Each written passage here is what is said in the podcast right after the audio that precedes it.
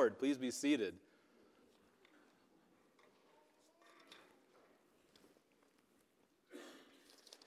Grace to you and peace from God the Father and our Lord and Savior Jesus Christ.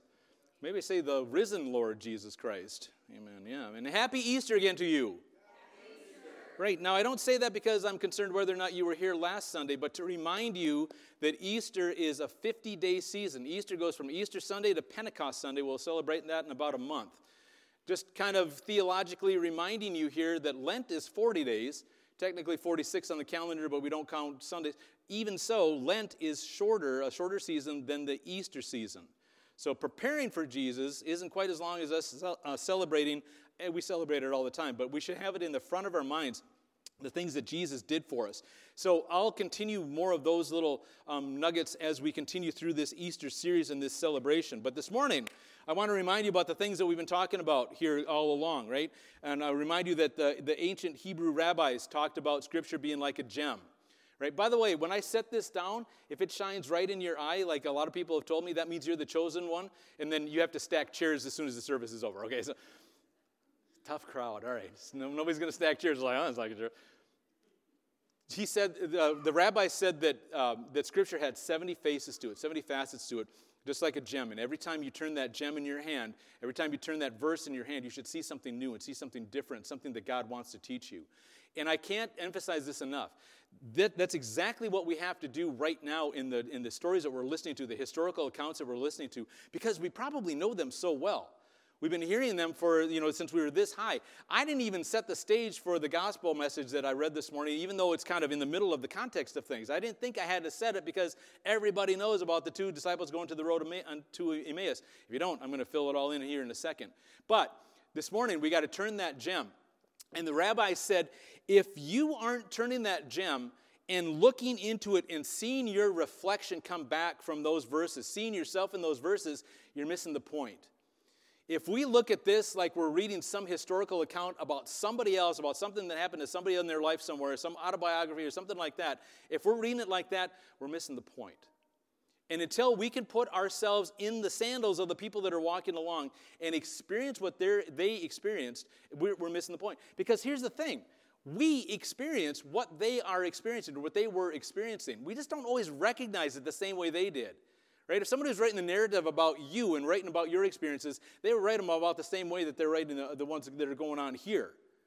So now I want to start this morning about talk, telling you about a rock, a very special rock, but a rock nonetheless. Um, uh, it was found in, a, in Africa in uh, a diamond mine, and it was uh, it might have looked something like this. Uh, this is a little out of context, and sorry that there's nothing there for size. This is about the size of a small fist. This rock is about the size of a small fist. Diamond in the rough, right? Although it looks kind of rough and it looks kind of, you know, sorry looking, um, it was considered to be the most significant diamond um, ever found in the world. And it was presented to the King of England to blaze in his uh, royal crown. The king sent it to Amsterdam, and it was put in the hands of an expert lapidary Where's yeah, lapidary? That's a person that polishes rocks and does things with rocks, right?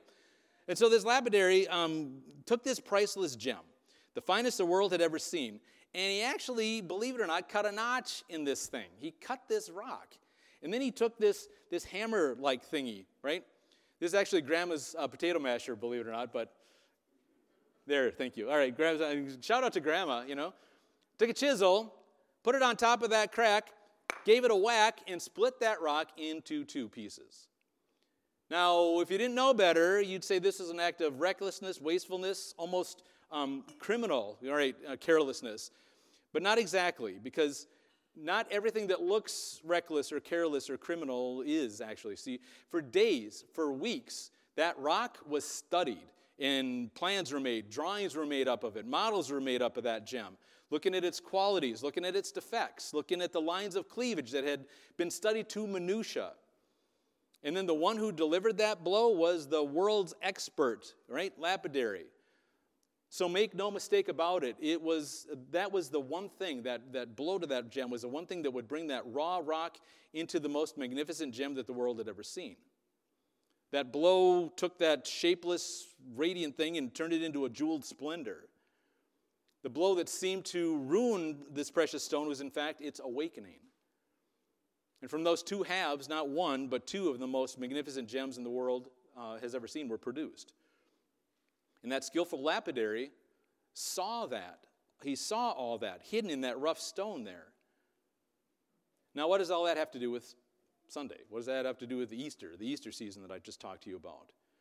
Well, the Easter season is the time that we celebrate that, that God is the most skilled lapidary the universe has ever seen.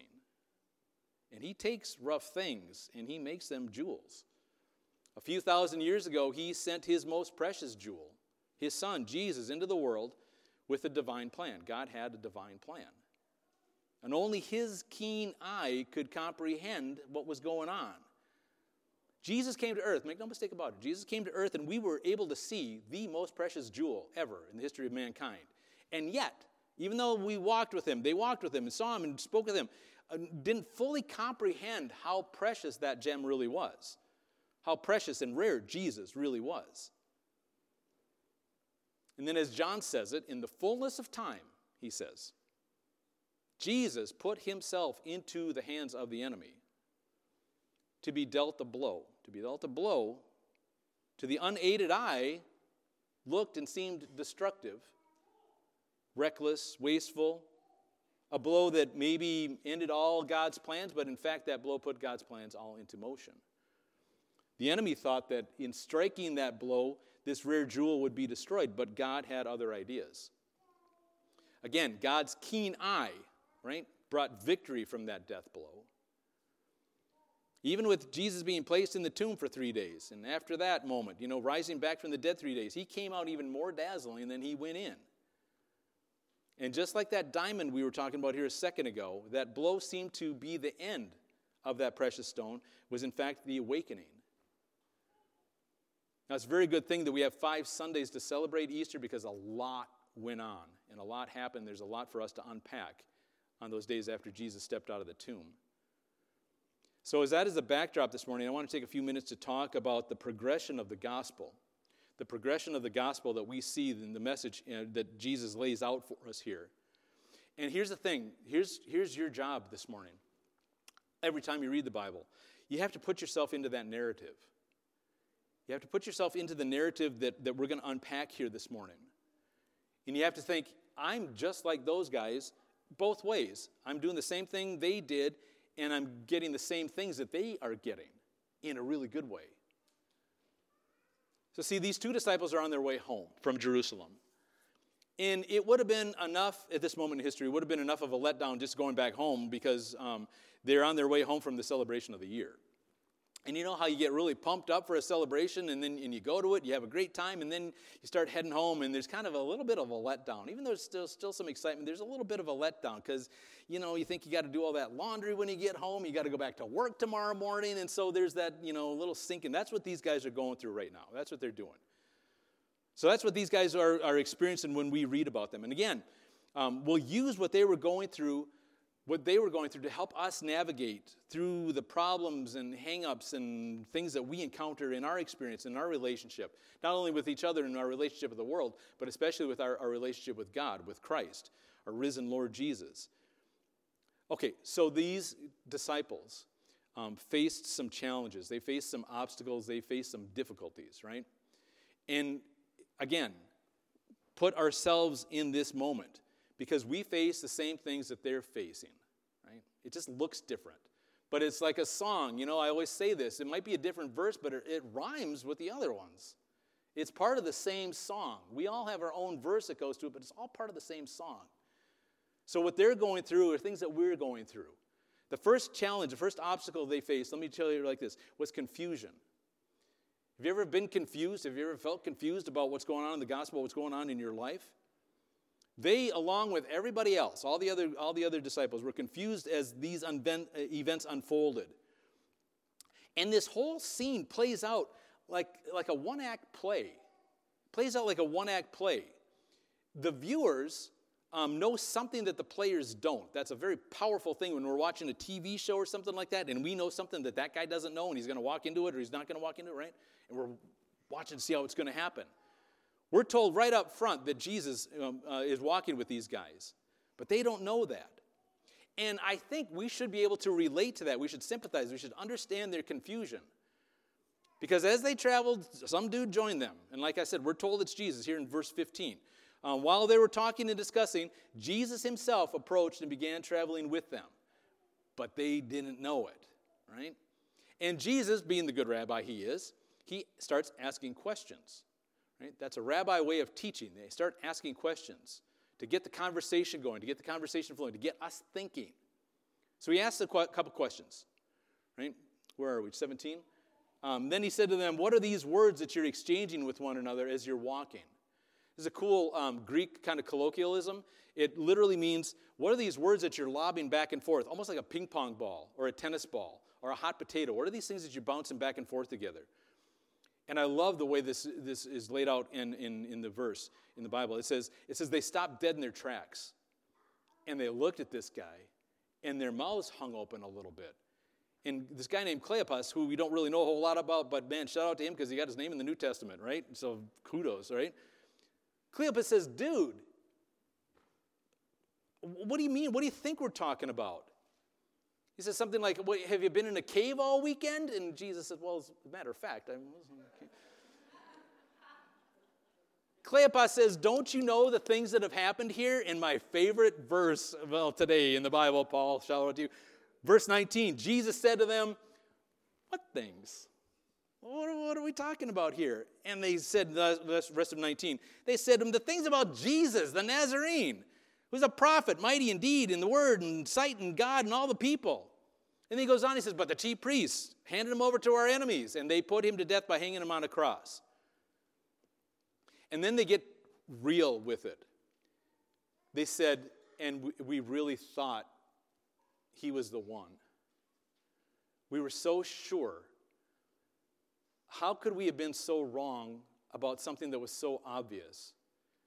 We thought he was the Messiah, and now he's dead.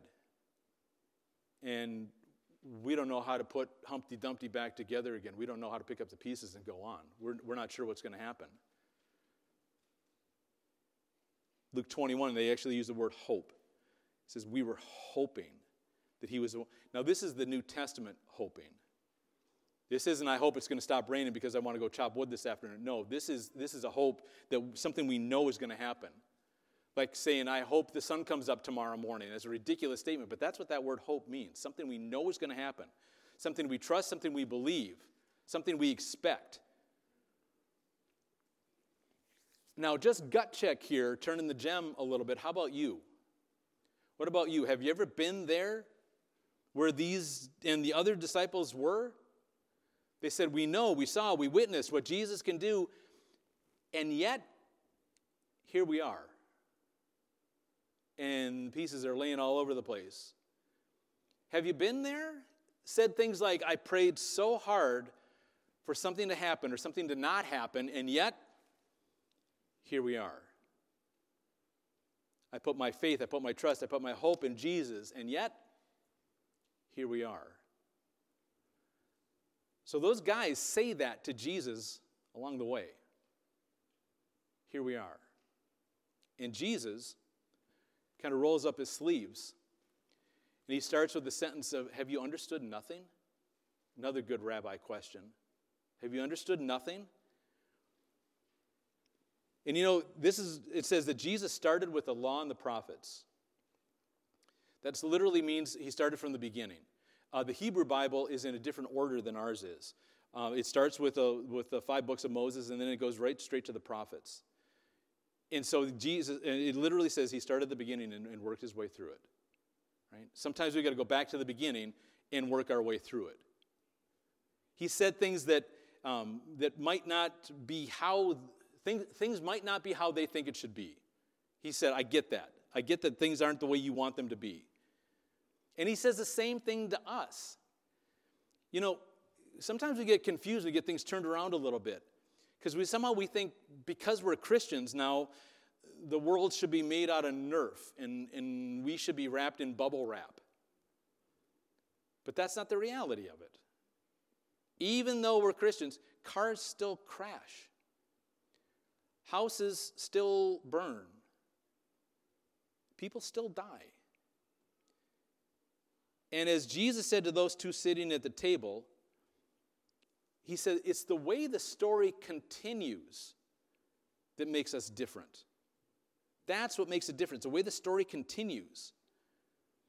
And we're gonna we're going to experience communion here a little later in the morning.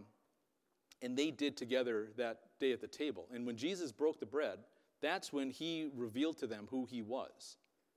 Suddenly they recognized that Jesus had been there all along. They thought that Jesus left and he was nowhere to be seen because all of these things are happening. And that's where we put ourselves. All these things are happening, so Jesus isn't here. He must not be who he said he was. He must not be who I thought he was. Otherwise, why are these things happening like this? Why don't things look the way I want them to? And so their confusion, Jesus brought their eyes, opened their eyes. Literally, the scales fell off their eyes. Suddenly they recognized that he'd been there all along. So they did a 180. That confusion suddenly turned to confession. Confession in the Greek means to speak the same words. Homologeos, literally a compound word that means the same words, to be speaking the same words together. And the disciples looked at each other because Jesus now disappeared in front of their eyes. And they said, I, did you know I, he was him? I, I knew it was him. I, I, I just knew. How did, how did we miss this? What were we thinking? I'll tell you again what they were thinking. What they were thinking is that things don't look the way we want them to, so we assumed that Jesus wasn't who he said he was because things aren't the way I want them to be. And there's pieces laying all over the place. And if we seriously can't look in that verse and look in that story and see our reflection coming back, you got to look again. Because there's times in all of our lives that we look at that gem and we look at those verses and we say, Is Jesus who he says he is? Because otherwise, why? Since things don't look the way we want them to, we naturally assume that. And then those disciples What's the lesson from it? They start kicking themselves for being so dull, for falling into that way of thinking. How could we have allowed ourselves to think like that? Because look at the things that we knew, look at the things that we learned. They might not have been able to theologically break it down from the, from the law and the prophets like Jesus did for them. By the way, if anybody ever invents a time machine, I'm going back to that moment right there, and I'm sitting at that table, and I want to hear Jesus talk from law and the prophets and talk about how he fits through the whole thing. I want to know that lesson. I'm on my phone with me so I can record it. So they're kicking themselves for falling into that way of thinking. And we fall into that way of thinking. I'm just being honest. We fall into that way of thinking. And we forget verses like Philippians 1:29 that says, "Here is what God, he has given you to do for Christ. You must not only believe, but you know, suffer for it." It's got to be a misprint, right? Because isn't the world supposed to be made out of Nerf and we're wrapped in bubble wrap and little lambsy dives? How about 1 Peter 4.16? But if anyone suffers as a Christian, he's not to be ashamed, he's to glorify God in this name. We got a few minutes. Would you like to see the 25 cross references that I looked up that say exactly the same thing? Exactly the same thing. So these guys, in, in their defense, I mean, they were confused by what had happened, and we can understand it. it. Like we know something that they didn't know, but we're sitting in the same place that we don't know a lot of things that, that are going to. Ever felt confused by what happened? God says that's okay. He says it's okay, but he also says, like Jesus said, don't forget everything else that you know. Don't forget all the other pieces of the puzzle that fit in to make that big picture. It's okay to be confused by what's going on. Somewhere in the next four weeks, we're going to talk about doubts, we're going to talk about fears. We're going to lay those out. Again, sometimes we just sweep that stuff under the rug and say, well, good Christians don't talk about this, so we're just going to go back to love Jesus. And no, let's talk about some real stuff. Let's get it out there so that we can deal with it, so we can understand it the way that these guys understood it, the way that these guys experienced it, because this is you. When we look in that gem, we got to see ourselves bouncing back, reflecting back. So they start off with this mass confusion, and again, completely understandable. They had no idea that was going down. Right? And then when Jesus said, No, this is exactly how it's supposed to go down, they went from confusion to confession. And I want to show you the conclusion of this. And I want to, again, put us in these words and in these places. The disciples, all the disciples, they're all confused. They're all perplexed. It's a state of chaos right now. They don't know which way to turn or whether they should turn or not. And then a crazy thing starts happening. This pattern starts happening. And when we read through these verses, we start turning this around a little bit. We start saying, seeing this again. The common denominator is they all start having these encounters with Jesus. And then there's a common thread that goes through all of those encounters. He spoke to the, to the women at the tomb. And what do they do? They went back to the disciples to tell them what happened, to give them that news, to give them those words of comfort, to give them those words of reassurance, even though they didn't make any sense. Jesus meets Peter. We're not, we're not sure where exactly how, but we know that it happened. What does Peter do? Peter goes back to the other disciples to tell them what happened. That he had an encounter with Jesus, to give them words of comfort, to give them words of reassurance. Jesus meets these two dudes on the road, and what do they do? They hightail it back to Jerusalem, seven miles back to Jerusalem, to tell the other disciples what had happened. That they encountered Jesus to give them words of comfort, to give them words of reassurance. And here's the part that we got to connect here. The way Jesus shows up in our lives is too good to keep to ourselves. The way Jesus shows up in your life is too good to keep to yourself. because here's the thing, and, there, and there's no getting around this. Oftentimes, the world is a battleground, not a playground. In oftentimes the Christian life, even though we're not supposed to think like the Christian life is a battleground. We think it should be a playground all the time. We think everything should go our way when we want it, how we want it, and where we want it. I'm going to go out on a little bit of a limb here and tell you that Jesus would like to remind you of a couple things this morning when it comes to this. First of all, he wants to remind you that his name is Jesus. We had a mini series that we're going to pick up later on about the names of God. Jesus, the name Jesus means Jehovah is salvation. That's why when the angel came to Mary, he said, You're going to name him Jesus because he's going to save his people. So he'd like to remind you that his name is Jesus. His name is not Genie, and he doesn't look like this.